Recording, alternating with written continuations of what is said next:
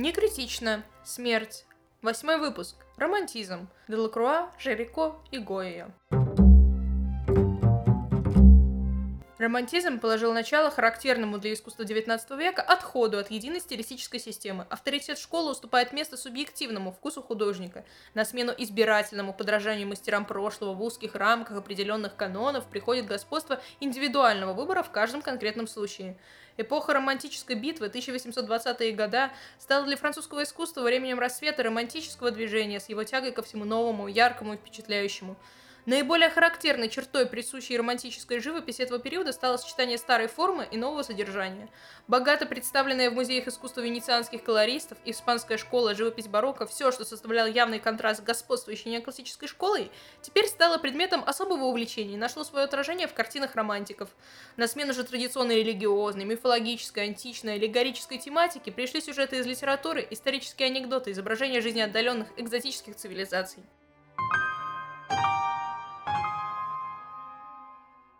Теодор Жирико учился у академистов, но его привлекали уже тогда художники с мощным колоритом – Караваджо, Тициан, Рембрандт, Веласкес и Гро. В 1812 году Жирико выставил в салоне картину «Офицер, идущий в атаку». Офицер конных егерей императорской гвардии Наполеона воевал в то время в далекой России, и никто не догадывался об исходе французской кампании. Воин на вздыбленном коне с саблей в руке развернулся назад и зовет всех в атаку. Картина имела успех, и 20-летний художник получил за нее золотую медаль. Но через два года художник стоя создал не менее героическое полотно, которое публика сочла постыдным и непатриотичным. Раненый кирасир, покидающий поле боя. В этой работе Жирико, разочарованная в кумире э, молодежь, увидела намек на постыдный разгром Наполеона. Жирико уехал в Италию изучать живопись эпохи Ренессанса и культуру античности, продолжая интересоваться жизнью Франции и искать в ней героические сюжеты для своего творчества.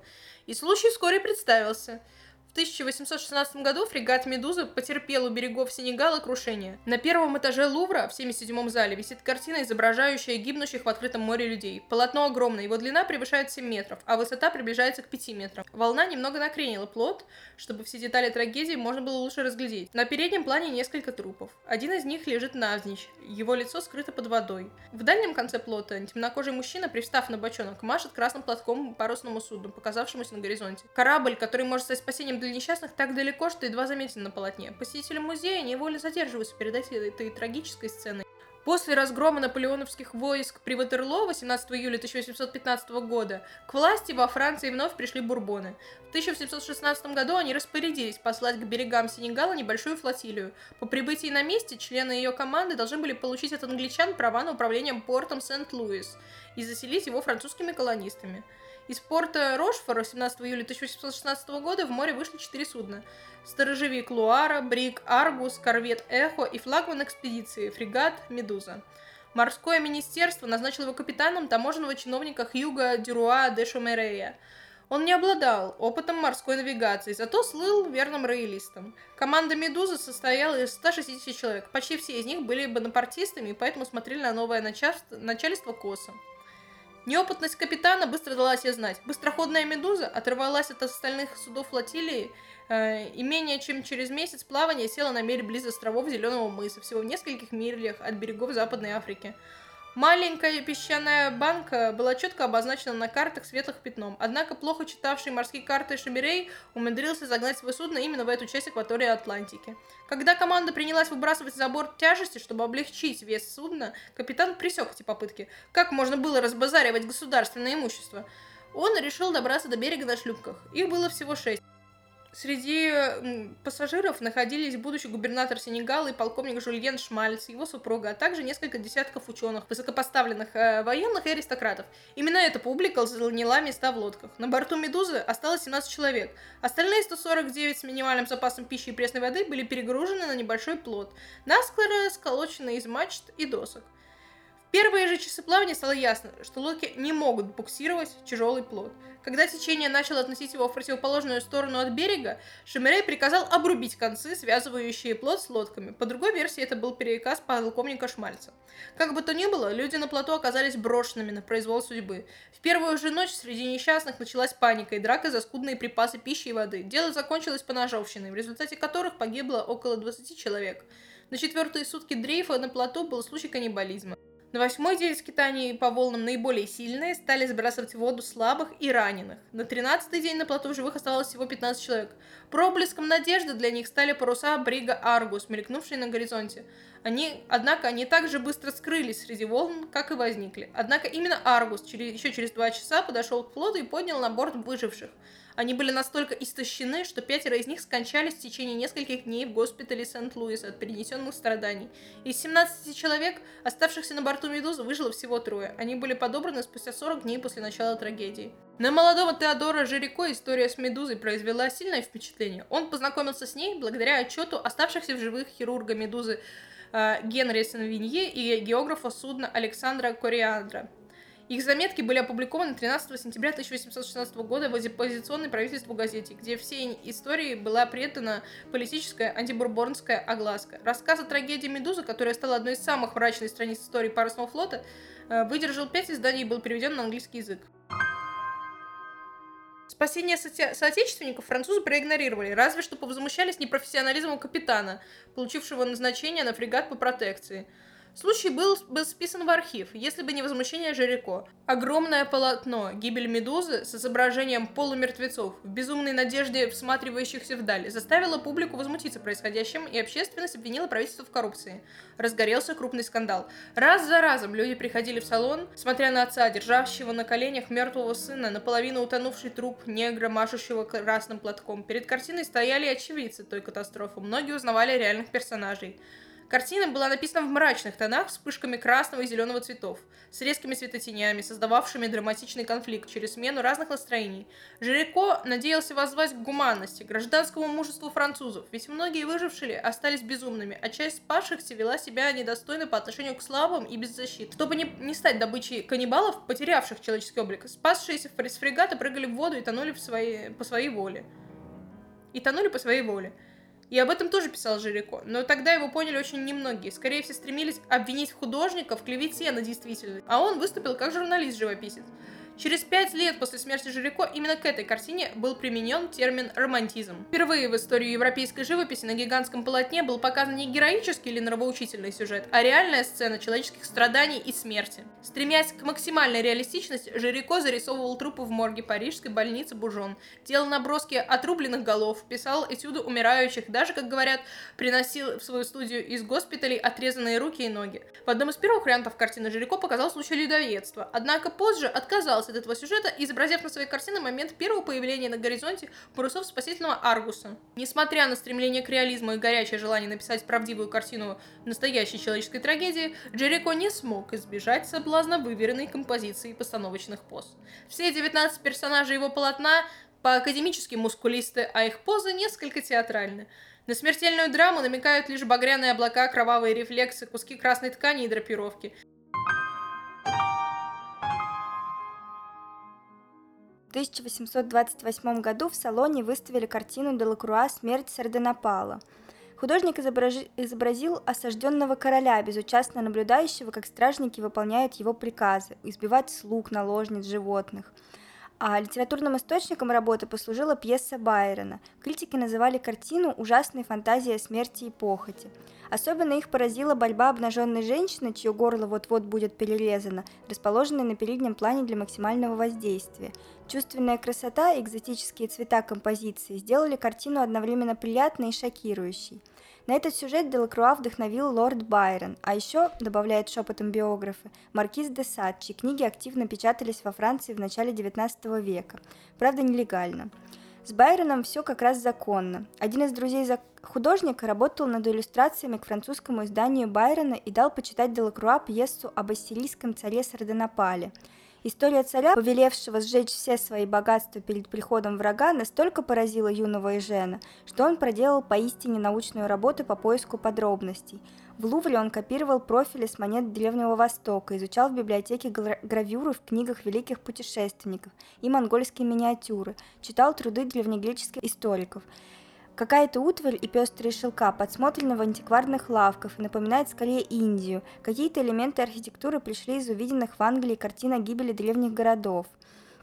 А вот эта маркиза де Сада контрабандой на полотно прокралось упоительная смесь сладострастия и смерти, обостренные ощущения и самые прекрасные в живописи XIX века женские спины. Биографы говорят, что Делакруа не любил вспоминать об этой картине в зрелом возрасте, как будто он скрыл свои самые сокровенные страсти и фантазии, чтобы потом навсегда спрятать их от чужих глаз. В канонической истории Сардонапала ни у Байрона, ни у древних историков ничего не говорилось об убийстве жен, слуг и лошадей. Царь Сибарит, это он изобрел пуховую перину, просто попросил уничтожить все, что доставляло ему удовольствие при жизни. Это Делукруа уже в своем изображении нарисовал юных красавиц, лезню и спокойного тирана, удовлетворенно принимающего гибель любимых и собственную гибель. На первых набросках в роли Сардонапала Делакруа изображал себя, а еще предвосхищал импрессионистическую манеру в живописи. В рабочих заметках, между прочим, есть запись. Желательно, чтобы мазки лежали раздельно, они сольются на расстоянии, сообщив цвету большую частоту и интенсивность. Именно живописную эмоциональность и свежесть Сардонапала даже самому Делакруа удастся превзойти не скоро. Чтобы понять, каким фейерверком должна была выглядеть эта картина 29-летнего художника, можно взглянуть на гвоздь этого сезона в салоне того года – апофеоз Гомера Энгра. Абсолютно глянцевое эстетичное изображение, которое как будто распадается на части, не дает глазу зацепиться за что-то важное. Делкруа в Сардонапале совершил переворот. Изображение невероятно динамичное, а композиция выстроена по закрученной спирали. Сочетание ярких, насыщенных красок, которых Делакруа уже научился не бояться, создает настолько страстную и страшную картину, что Департамент изящных искусств и критики забили тревогу. В газетах можно было увидеть, например, такую рецензию. Господин Делакруа заказал два фургона с тем, чтобы вывести разрушенную мебель из дворца господина Сардонапала, двое похоронных дрог для мертвых и два амнибуса для тех, кто остался в живых.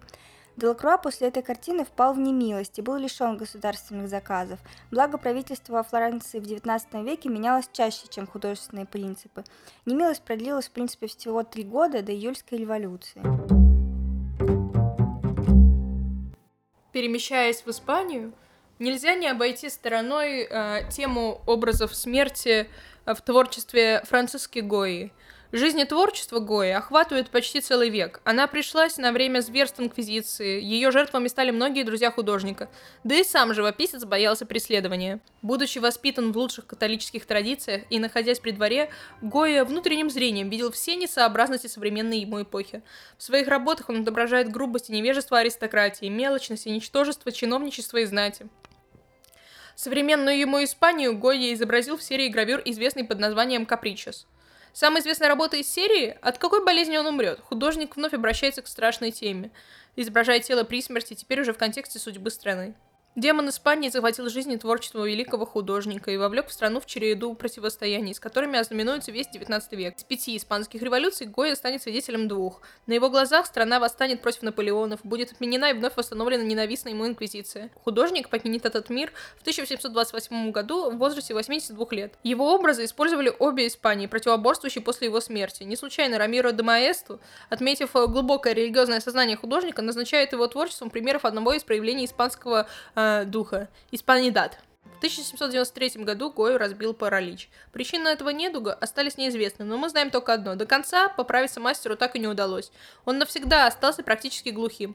К личным бедствиям добавилось еще и другие факторы. Во Франции того времени кипела революция. Мир полнился рассказами об ужасах якобинского террора. И именно в этот момент Франциско Гоя создал свои первые работы, написанные не на заказ. Это его серия «Афортов Капричес». Разум мастера впервые оказался в состоянии глубокого сна, которого часто рождаются гениальные творения.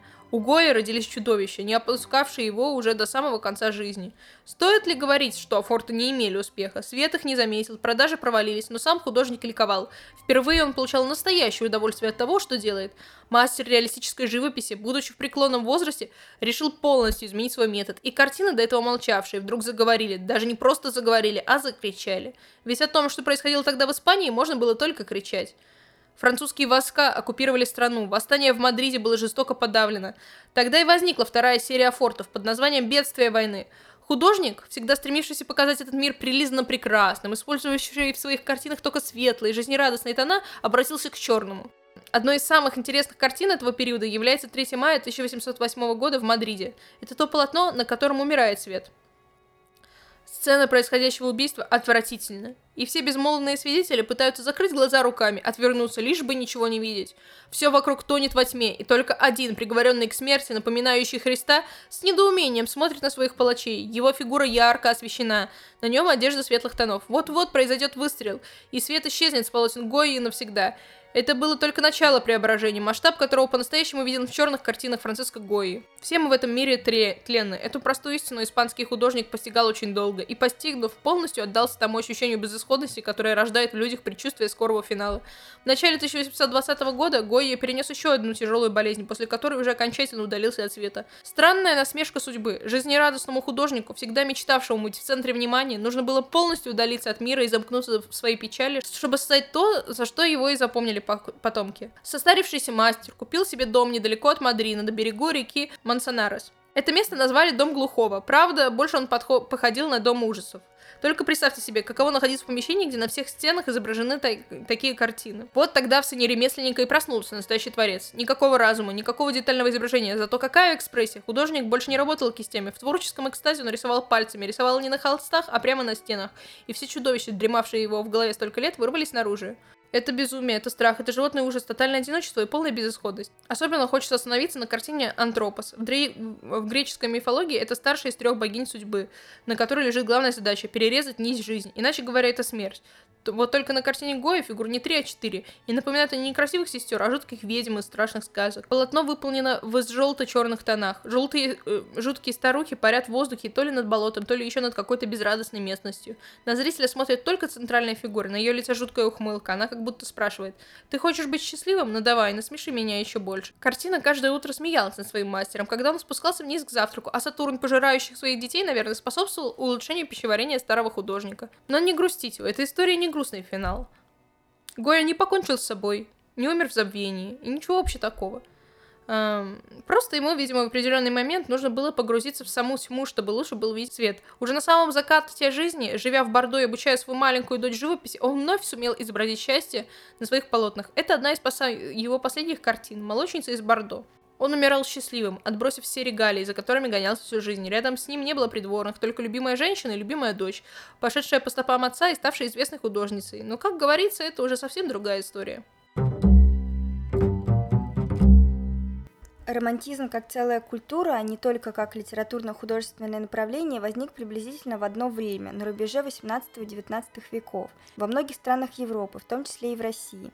А Лотман, характеризуя особенности русской художественной культуры, в частности романтическую поэзию, писал о своеобразии эпохи 1790-1810-х годов, в которой жили и творили лучшие представители отечественной культуры – Основное культурное творчество этой эпохи проявилось в создании человеческого типа. Культурный человек начала XIX века – одно из самых замечательных и интересных явлений русской истории. Только индивид по-настоящему интересен искусству, утверждали романтики, ибо каждый индивид неповторим и особенен по-своему. Искусство, в отличие от науки, призвано раскрывать особенное, уникальное, неповторимое состояние души, то есть внутреннюю жизнь человека. Искусство, как и природа, есть нечто целостное, независимое от каких-либо социальных сил и идеологий. Романтики превозгласили идею искусства ради искусства, идею свободного творчества и роли художника в искусстве. Некоторые люди в XVIII веке верили, что наука и логика сделают мир лучше – эти надежды породили эпоху просвещения. Под конец этой эпохи произошла Великая Французская революция и промышленная революция в Англии, которые навсегда изменили мир, благодаря чему XIX век кардинально отличался от предыдущего. Это же принесло и множество разочарований, благодаря чему зародился романтизм. Романтики считали, что идеи просвещения создают гнетущее общество, подстраивающее всех под себя, и что науке и логике никогда так не удастся детально понять, как устроен мир и человеческая душа. Хотя эпоха главенства этих идей уже давно прошла, они все еще оказывают влияние на нашу жизнь. Идеи просвещения и романтизма крайне популярны в литературе. Сторонники просвещения будут изображать мир будущего как мир науки, дружбы, братства, блестящих башен, а новые утопии будут противостоять лишь откровенно варварские силы, либо же в случае победы антипрогрессивных сил, как в антиутопию, как антиутопию в духе мрачных веков с мракобесием и антисанитарией. У романтиков все наоборот. Мир победившего прогресса изображается как мир-помойка, с высокими технологиями, но низким развитием общества, где несчастны все, кроме, возможно, безнадежно бежавших в сельскую местность. А вот при противоположном раскладе будут кавалеры и прекрасные дамы в винтажных нарядах, магия, замки посреди дремучих лесов и феи с эльфами, пляшущие на заросших мхом руинах небоскребов. Существует и компромиссная позиция авторов, которые в душе за романтизм, но при этом не отрицают позитивной роли глобализации и хай-тека. Такие будут изображать эстетику плаща и шпаги в космосе с дуэлями аристократов на бластерах и пришельцами, напоминающими сказочных существ. Кроме, собственно, хай-тека, одна из характерных точек размежевания между этими позициями – отношение к смерти. Для сторонников просвещения смертность человека – это проблема номер один. Поощряется всевозможный иммортализм, трансгуманизм, опыты по продлению жизни, пересадка сознания в компьютер и так далее. Для, для романтиков же смерть – это врата в иной, нередко лучший мир. И главное – это принять ее с достоинством и не бояться. Поэтому герой просвещения, продлевающий себе жизнь с помощью технологий, герой-романтик, считающий смерть величайшим приключением, будут смотреть друг на друга, ну, понятно как не понимая точку зрения друг друга. При этом следует отметить, что современный взгляд на эти идеи несколько отличается от тех, что были распространены века назад. Однако даже сейчас можно с уверенностью сказать, что научные фантасты в большинстве своем защищают просвещение. В фэнтези и некоторой другой литературе популярен противоположный взгляд – Нередко противопоставление просвещения и романтизма может сочетаться с противопоставлением взрослого детскому или тинейджерскому. Детскому и подростковому возрасту свойственен романтизм, а взрослые более склонны жить по науке.